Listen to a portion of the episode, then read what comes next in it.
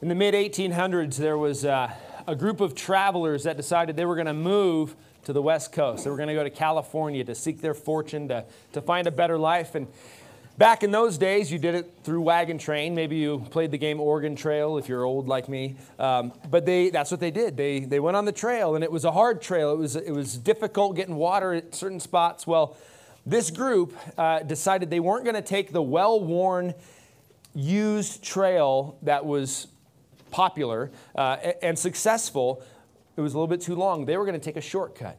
The shortcut they were told was going to go faster. Uh, the shortcut they said was as easy. There was certain ways, and this kind of shady trail guide said he had done it. He had been there and done it, and he could lead them through. Well, this group they got to where you know it was time to move forward, and they were waiting for this trail guide. He didn't show up.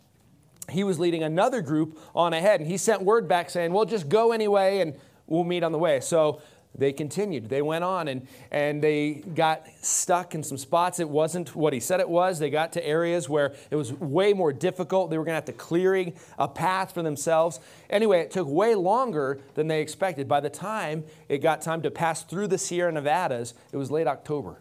Way too late. As they went through, a storm hit, one of the worst, and they got stuck. And maybe you know the story of the Donner Party, but only half made it out. What was their problem?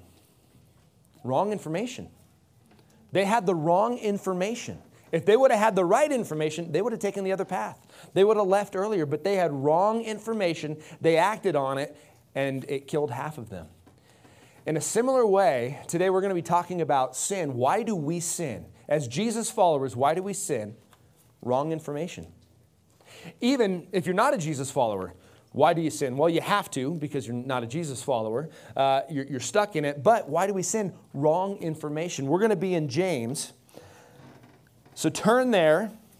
We have notes on the app if you want to follow along or, or as you came in, but we're going to be going through James. We're in chapter 1. But last week, James was talking about trials. And he said, Consider it joy when you encounter various trials. Now, we said that doesn't mean pretend like it's awesome. You know, like that, uh, that commercial where people spill coffee and they're like, yeah, so they run into a glass door and I'm so glad. No, it's, we consider it joy because, as James talked about in the first 12 verses, we know that trials, God is going to use them to produce something in us. That trials are a test of faith, which is a good thing. Even if your faith is revealed to be lacking, that's a good thing because you run to Jesus. And hopefully you, you grow in your faith. If you were here last week, David was up here chiseling through the sermon, talking about trials are supposed to make us into the image of Jesus. Well, this was what was underneath that. Um, he's a pretty good carver, isn't he? So, but, but the, the point is, you know, we are just kind of this, this block. But God is chipping away, and one of the things He uses is trials, chipping away to reveal His Son in us to reveal what He wants us to be. And each of us is made uniquely in God's image, and each of us God wants to use for His purposes, but He has to do some things with us to make us usable. He has to change us, which is a good thing. And if you are a Jesus follower, if you have believed in Jesus Christ as Lord, committed to follow Him, believe that He died on the cross and rose again, then there's a part of you, even if you try and ignore it, that wants to be like Jesus. There's a part of you that just aches for God's glory. But yet, there's also another part of you that is kind of drawn to sin, isn't it? I mean, I'm not going to have a show of hands, but we all still struggle with sin. And so this morning, James is going to move from trials to temptations.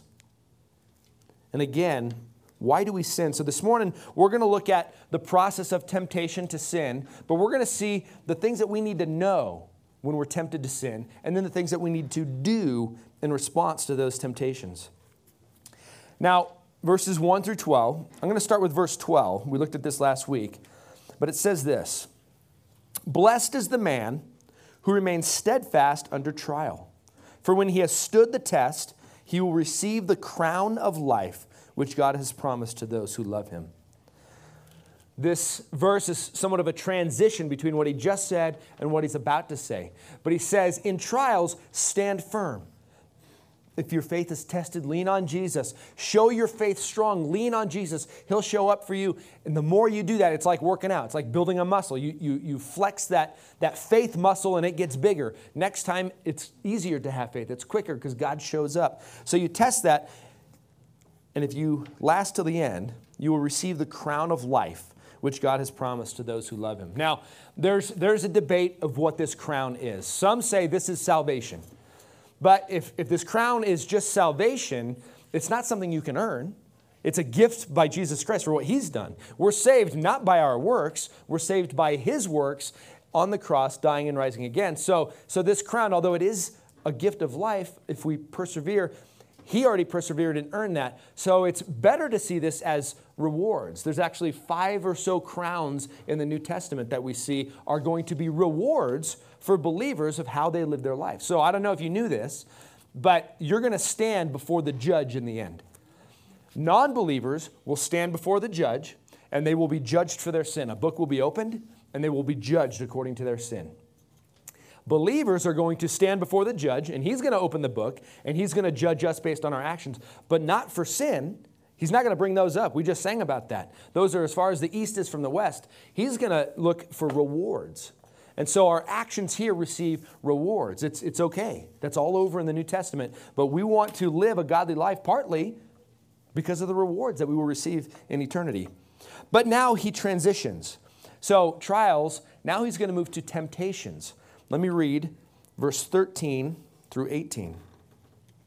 Let no one say when he is tempted, I am being tempted by God. For God cannot be tempted with evil, and he himself tempts no one. But each person is tempted when he is lured and enticed by his own desire. Then desire, when it has conceived, gives birth to sin. And sin, when it is full grown, brings forth death. Do not be deceived, my beloved brothers.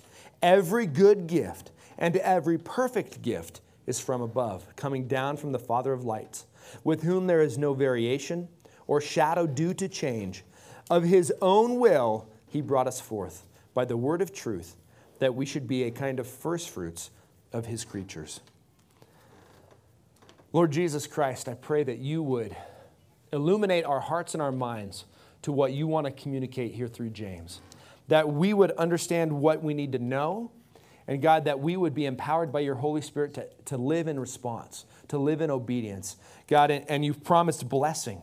For those who endure through trials, there is blessing. That means your favor. We want your blessing.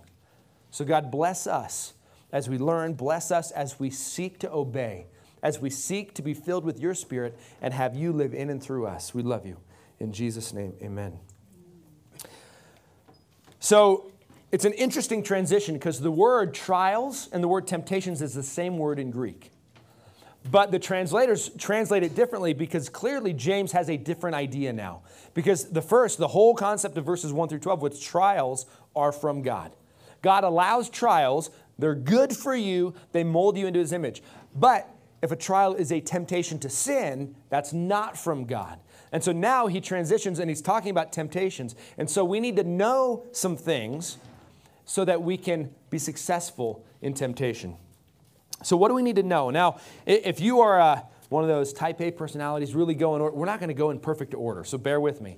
But what do we need to know, and then what do we need to do? Here's the first thing we need to know. Verse 13. Let no one say when he is tempted, I am being tempted by God, for God cannot be tempted with evil, and he himself tempts no one. What do we need to know? The temptation is not from God. That's a big deal. How often have you blamed God for your sin? It's kind of in our nature now because it started at the beginning. Do you remember Adam and Eve in the garden? And they were, they were, you can eat of any tree, you can do whatever you want. The one thing you can't do is eat from that one tree. Well, Satan tempted them. Eve ate, Adam was with her. She gave to him, he ate. God came and he found them later. You know, they were hiding from him, they knew they had sinned.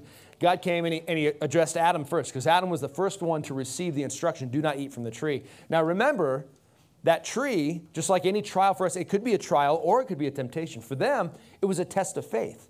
I mean, if, if there was no test of faith, what would prove faith to be genuine? what would prove their love for God to be genuine. So he put that test there to prove their faith. Well, it turned into a temptation. They ate. And do you remember when God confronts Adam? He says, What have you done? What did he say? He's like, The woman. The woman ate, and then it's like he, he had an idea. The woman that you gave me, she gave me the fruit to eat. So he blames her, then he blames God. So the very first sin, he blames God. God, this is your fault. Then he turns to Eve. Well, Eve's like, Well, the snake was very persuasive, you know. So she blames the, the serpent, she blames the devil for tempting her. Obviously, we know what happens. But there's this tendency in us to pass the blame. I think that's pride. I know in, in my heart, there's this tendency to not uh, accept blame. In our house, maybe you're like this. If somebody trips over something, immediately they want to know who put it there. You know, it's somebody else's fault for putting that right there and made me fall, rather than it's my fault because I wasn't looking where I was going. But we have this tendency, and, and that's what can happen with sin, is you can be tempted and you can have the tendency to go, this temptation is from God. Or you can blame him or you can get bitter because of that. But we need to understand God does not tempt. He never tempts. He's never tempted. I, I like the way it says that. God isn't tempted by evil and he doesn't tempt. Sin isn't even in his realm. There's nothing, nothing sinful in him or around him. This makes our God different from most other religions. Most other religions, you know, especially the pantheistic religions, their gods have faults. Their gods have sin. Their gods go through things like that, but not ours. Not the one true God. Now, there's something else we need to know. But I want to answer one question because you're probably saying, okay, if the temptation doesn't come from God, where does it come from? Look at the next verse. Verse 14, but each person is tempted when he is lured and enticed by his own desire. Now, we're going to look at this a, a, little bit later, but where does temptation come from? From within us, our own desire. Yeah, the Bible calls it the flesh. The NIV translates that sinful nature. There's something inside of us that has a propensity to go away from God towards sin. That's the flesh. That's the desire that he's talking about. Some translations call this lust because a desire to go away from God is a lust, whether it's for, for anything, can be called a lust. So that desire is within us to sin. So God isn't the tempter, but there's something within us. But we're going to come back to that because I want to continue. What do we need to know? What do we need to know to have success when we're tempted? Move forward a little bit. Verse 17. Or verse 16 says, Do not be deceived. So he's saying, You need to know something. Don't be confused. Do not be deceived, my beloved brothers. Every good gift, every perfect gift is from above, coming from the Father of lights, with whom there is no variation or shadow due to change. What do we need to know? God is good, and everything good comes from him. We need to know that. We need to know God doesn't tempt, but he gives good gifts. I love reading through scripture and just seeing the way this is described. There's places where it talks about, you know, in, uh, in Luke, the gospel writer is talking and Jesus is teaching, and, and he says, Ask God for what you want. Ask Him. He's a good father. You know, you humans, you evil people, if, uh, if your son comes up to you and asks for an egg, you're not going to give him a scorpion. You know, if they come ask for something else, you're not going to give him a snake. He said, God is even better than you. He wants to give good gifts. So everything good comes from God. God wants what's best for us. Now, because of bad earthly fathers or because of bad religious experiences, a lot of people have a tendency to think that God is, is up there just waiting to punish or, or he's waiting to discipline. He wants us to stumble and fall, but it couldn't be any more opposite. As I was thinking, you know, today's Father's Day. Happy Father's Day, fathers. But as I was kind of thinking through this, in this area, God is more like a mother than, than a father. Now, we parent differently, typically mothers and fathers. And, and mothers are the type that, you know, if the kid is going to go touch the hot pot, they want to protect him, and dad's like, let him do it. You know, they'll learn quicker that way. But, but moms are more of the, you know, cherish and love. There's just something loving about a mother. want to hold them close. God, in this way, I think is kind of like a mother. Picture a, a mother with a child. You know, they give birth through a lot of pain. They bring this life in, into the world. Then, as that child grows, they do whatever they can to make that child successful. Isn't that true, mothers? You know, fathers, we're not quite that same way, but mothers, they will bend over backwards. They'll work 18 hours a day, whatever it takes to make this kid successful. They will provide for this kid. They will put this kid in piano lessons and then run him over to gymnastics, whatever, to give this kid the experiences they need because they love them. When, when the kid falls and skins his knee and dad says, get over it, mom wants to come and, you know, touch it up and hug him and squeeze him. In this way, I think God is kind of like a mother in that he looks at us, his children, and he loves us. He only wants what's best for us. And trials is part of that because he knows what's best for us is if we're like Jesus. So he'll allow trials for us to go through to become like Jesus, but he'll provide the things that we need. I remember when Brendan went to Panama years ago, our initial prayer was, God, protect him. Protect him. And then after a couple days, we said, No, God, don't protect him. Give him what he needs to be more like you because the Bible teaches trials are one of those things that help us to become like Jesus. But God is like a mother providing. Remember, maybe parents, when your kids started to walk and they were walking and they'd trip and fall, you never got on them for tripping and falling, did you? You pick them back up you help them along. You know, a lot of times when we are tempted and we sin, we feel like God hates us now, but really we're kind of like a child learning to walk. And God wants to help pick us back up, teach us, and go with us. You know, God's never going to throw a pillow in front of us while we're learning to walk. Yeah, that's something dads do. Uh, but a mother's never going to do that. Did you guys ever play that game? Toddlers run in circles and you're just trying to throw the pillow. Anyway, moms don't do that. Um, and God doesn't do that. God isn't trying to trip up us as we're trying to walk through this life. He's providing for us, He's loving us. Here's, here's the point that I want us to get here God is good, God loves you. Do you realize that? God adores you, God cherishes you, and He wants only what's best for you. We need to know that. Last week, we saw a verse in the Old Testament where it says, The eyes of the Lord move to and fro throughout the earth to find a heart that's completely His so he can show himself strong in support of them. God wants, he's looking for people that belong to him. He's looking for people that love him, that tremble at his word so he can bless them. That's what he wants to do. We need to know that. God wants to bless us. He wants to chisel away at us to create the masterpiece. Now, here's something else we need to know in this verse. Verse 17 Every good gift comes from God, from the Father of lights, with whom there's no variation or shadow due to change. The Creator God does not change. God does not change. This is a big deal. As you look through church history, you look at religion, a, a lot of times things change in the church. Right now, uh, for the last couple decades, morality in the church is changing. People are trying to change what the Bible says about morality. God doesn't change. If he says it here, he meant it then, and it still applies now. Why? Because that's best for us. God does not change. We need to know that God does not change, meaning he's stable, he's secure. You can always run to him. You know how he's going to respond. He's going to respond with love, with forgiveness, possibly with discipline because he's loving. But he does not change. This is something that is a big difference. Between, so, if you're not familiar with religions, there's three monotheistic religions in the world Judaism, which leads to Christianity, Christianity, and then uh, Allah. But with Allah, with the Muslims, they believe that Allah is, is unpredictable. They don't know what he's going to do. He can change. He can, from one year to the next, he can, so they never know what, what's going to happen with him. Our God is stable. You can always come to him.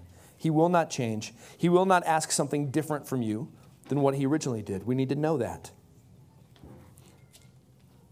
And he talks here about the stars. And, and the picture is kind of cool of, of uh, shadows due to change. You know, when the sun comes up and it goes across the sky, the shadows move and change.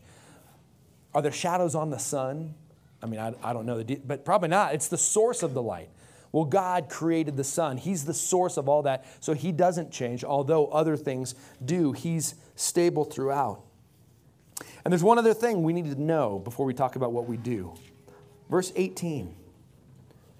Of his own will, he brought us forth by the word of truth, that we should be a kind of firstfruits of his creatures. God's greatest gift to us is that of eternal life, new birth. That's the picture he's giving here of birth. Of his own will, he brought us forth by the word. That's birthing terms. God gave birth to us spiritual birth, new birth. Uh, remember when Jesus was talking to Nicodemus, he said, You must be born again. You know, you don't need to follow this religion, all these rules. You need to be born again. He says, How can I enter back into my mother's womb and be born again? He says, No, you need to be born of water and the Spirit. You need to come to Jesus and have a new birth. That's what we need. But what I like about this is it says, Of his own will, he brought us forth. Verse 18. Of his own will. Do you get that? God chose you. Jesus chose you on purpose. Nobody made him. Nobody forced him to do it. He looked down, and for some reason, he looked at you and went, I want that one. I want, he chose you. He could have chose somebody else. He could have not chose you, but he chose you. That's humbling. That's a big deal. When tempted to sin, to remember God chose me. Jesus died for me. I belong to him. He adores me and loves me. He wants what's best for me. That's a deterrent to sin. He chose us.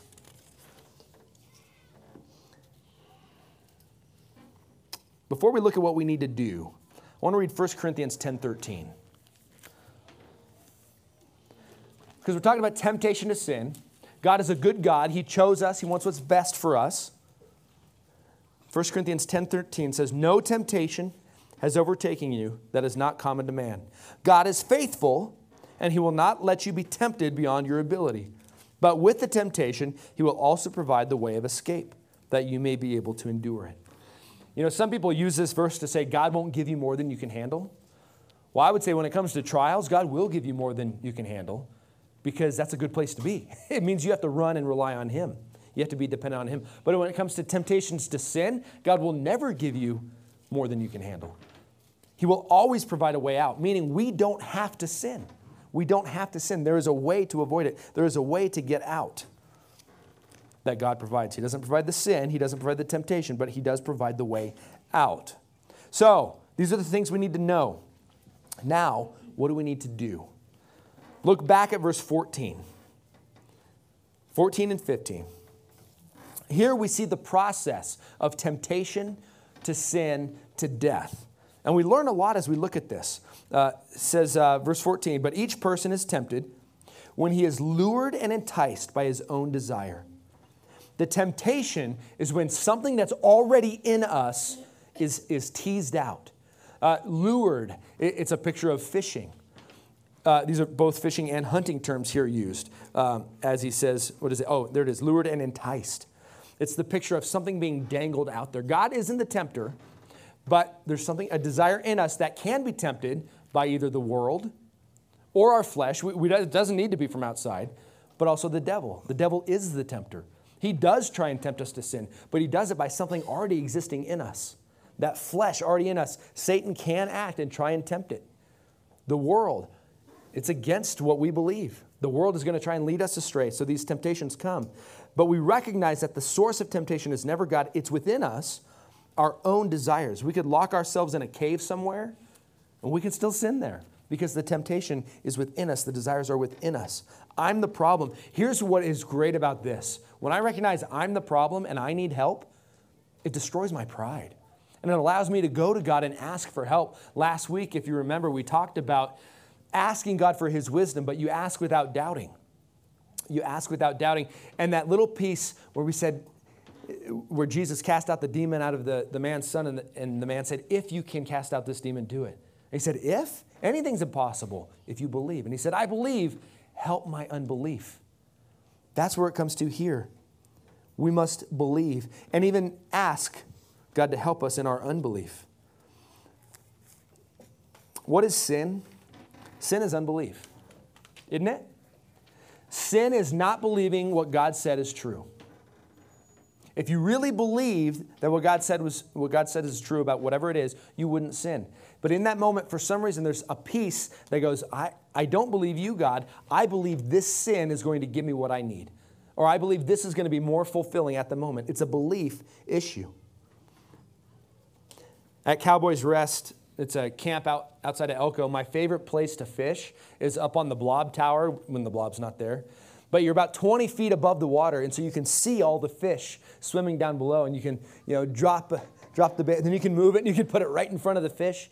Uh, and you can see if they're hungry or not. They'll come over and grab it. It's kind of hard to reel it up 20 feet when you're up there. But, but you see the picture of what he's talking about here is the fish is just swimming along. It's just going. But then it sees something. It's like, ooh, maybe I want that. It's the same with us. We're going through life, we're, we're pursuing God, we're trying to walk in the Spirit, but then something happens. Maybe it's financial issues. Maybe it's a trial that is a temptation to sin. Financial issues, you're tempted to cut corners. You're tempted to cheat on something.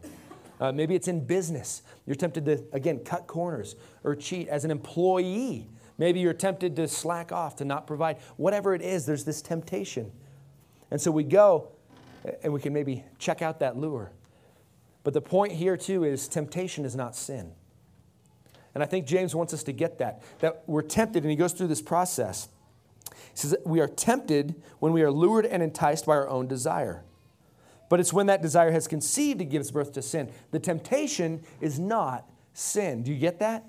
A lot of times, we might go through with a sin because we think we've already sinned. Jesus was tempted, yet without sin. The Bible says he was tempted in every way that we were, yet without sin. Temptation is not sin. How often do we hear people say things like, well, it's just who I am? I'm an angry person. Or we find our identity in a sin. And, and in this day and age, there's a lot of identity being found in sin. So God made me that way. Well, God didn't make you that way. God made you in his image, and, and we are born in sin because our parents sinned and their parents sinned all the way back to Adam. But God wants what's best for us. And so we are not our sin. We don't have to give in. So we recognize that temptation is not sin, but right there, here's what you do you recognize that moment of choice. There's a moment there when you see the lure and you recognize it and you're tempted to sin. And you can sin even by dwelling on it beyond that point. Or you can sin by moving forward and taking action on whatever the temptation is. But temptation is not sin. So recognize the moment of choice. Then choose to believe God's gifts are better. Again, look back with me at verses 5 and 6. It says, If any of you lacks wisdom, let him ask God, who gives generously to all without reproach, and it will be given him. Do you believe that? Do you believe that if you ask God for his wisdom, he'll give it to you? But let him ask in faith without doubting, for the one who doubts is like a wave of the sea that is driven and tossed by the wind. The picture there is of somebody, I'm going to trust God, I'm not going to trust God. I, I, think the sin will fulfill me. No, I want, I'm going to follow. And, and you're just kind of tossed back and forth. The way we have success is knowing these things about God. He doesn't tempt, He loves us, He wants what's good, He only gives us good things, and there is a way out. And so we believe that what He said is true. We believe. Here we see this process. We're tempted when we're lured and enticed by our own desire. Then, when desire has conceived, it gives birth to sin. I like what one commentator said. It says, When these desires receive the assent of the will, sin is born. When these desires receive the assent of the will, sin is born, when we give in. But there's a moment there. There's a moment when we recognize I'm being tempted. I could go sin way, I could go God's way. I'm going to believe God's way is best, and I choose this way. By the way, if you're anything like me, this is kind of like trials, it's a practice thing. Maybe there's sin you've dealt with for a long time, and the more you go the other way, the easier it is to go the other way. The easier it is to go God's way as you recognize and you choose immediately. The longer you start to dwell on whatever that is, man, you're just moving toward that bait, you're going to bite it. Quickly go the other direction. Recognize that moment of choice. But then here's what happens we're tempted, we bite the lure, it creates sin, and when sin is fully grown, it brings forth death. Again, there's a lot of debate over what this is talking about death. But we know clearly in Ephesians it says, For the wages of sin is death. Sin leads to death. Physical death, we know that we're all mortal because of sin. Because of Adam and Eve's sin, and because we've sinned, we will die physically. But also, sin leads to eternal death. And so there's an aspect here where we have to wrestle with that. There's some fear that should be in us of eternal punishment, but not if we belong to Jesus. So there's somewhat of a tension. And, and this is helpful for those in the church, for those who claim to be Jesus followers, but then they go, yeah, well, I'm okay with this sin in my life. Like this part is okay. That person should be scared of eternal punishment. But if you wrestle with sin, welcome to the club. if you recognize sin as sin and you don't want it, but you're wrestling with it, That's the Christian life. And we learn to go his way. But sin, as it becomes a pattern of life, as we give into it and allow it to have control over us, leads to death. And really, that death is the opposite of the blessing in verse 12. The blessing in verse 12, it says, Blessed is the man who remains steadfast under trial or temptation. Blessed. For when he has stood the test, he will receive the crown of life, which God has promised to those who love him. Giving into sin leads to death. Saying yes to Jesus, believing him, leads to blessing. Galatians 6 7, 6, 7 kind of reiterates this. It says, Do not be deceived. God is not mocked. For whatever one sows, that will he also reap. God is not mocked. You know, I've, I've encountered this quite a few times in my life of, well, one, when I was in college, I was working with this guy at Enterprise Rent-A-Car, and he was, he studied Song of Solomon, and he was using that to seduce women. Um, yeah, it was the craziest thing. I sat there like, what? he said, oh yeah, there's great things in the Bible that teach you, you know, how women think. I'm like, this is horrible. I said, Do you actually believe what? He said, Yeah, I believe it. Do you believe Jesus died on the cross? Yeah, I believe it. What are you doing? He's like, God will forgive me later. He's like, Yeah, probably later in life, I'll ask for forgiveness. He'll forgive me, and I'm probably going to be a pastor or something. I said, You probably aren't. I hope not. But, but he, was, he was willfully going, I know this is true. I want to do this for a while. And I've heard that repeatedly. I know this is true, but for a little while, I'm just going to pursue sin. Oh, that is a scary place to be because the Bible says, don't be deceived. God's not mocked. God is not gullible. He's not there going, well, at least they'll come back someday.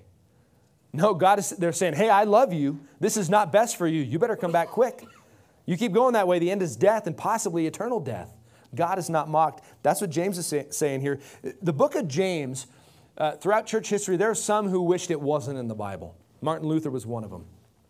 They wished it wasn't in there because it sounds like it's faith by works. It sounds at times, and Paul's going to be teaching on that passage later, so you don't want to miss that. It's going to be great. Can't wait to hear what he says. But it sounds at times like James is saying, You are saved by your works, but he's not. James is consistently teaching that not faith by works, but faith that works. If your faith is real, it's going to show up. We cannot have this sinful life and look like the rest of the world and think that we're actually saved. James says, no, it's going to come through. It's going to come through. If you're baptized with the Holy Spirit, if you're dipped, you're, you're made different. It's kind of like a white shirt. You, you baptize it, you dip it in a red dye, it's going to come out red. It's going to look different. James is all about practical application. One out of every two verses here is a direct command to do something. It's right belief and right action. And so here he's saying, look at sin, know some things, and then believe it. Again, ask for wisdom and then believe that what God said is true. Do not be deceived.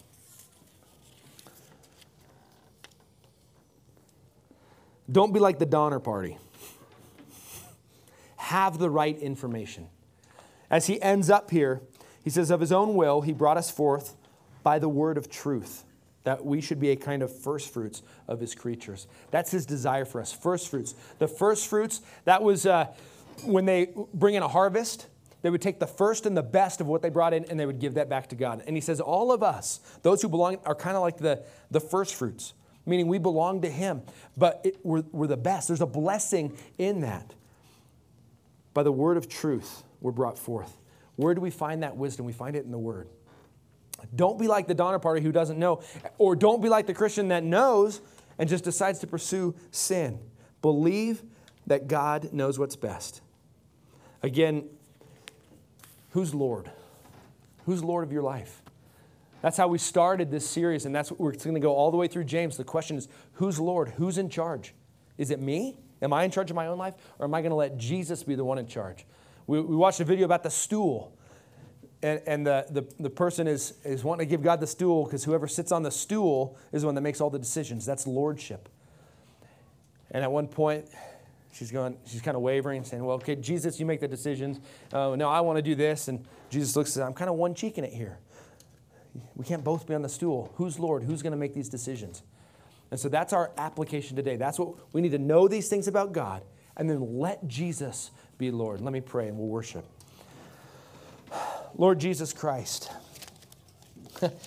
We believe, as we were singing er- earlier, we believe that God, you are the Father, you love us. We believe in Christ the Son, Jesus. We believe you died on the cross and you rose for us, and life is found in you and only in you. We believe in the Holy Spirit. We believe that you have given us your spirit that we can walk in victory in this life, that you want to live in and through us for your glory. And we believe all the rest. We believe that you want what's best for us. God, the things that you call sin are sin because they're not best for us. And so, God, we believe that. But, God, I, ask you, help our unbelief. We believe, but help our unbelief. When we are tempted, help us to believe and help our unbelief. In those moments where we are moving toward that lure, we're going to bite. I pray that you would help us recognize that moment of choice and you would empower us, Holy Spirit, to walk in victory. God, that we would become more and more holy because that glorifies you. God, that we would become more and more like Jesus so that when people see us, they see you and that they will find life in us. God, we, we thank you for your promises and we ask for your blessing, not because we deserve it, but because you're a good God. We love you. In Jesus' name, amen.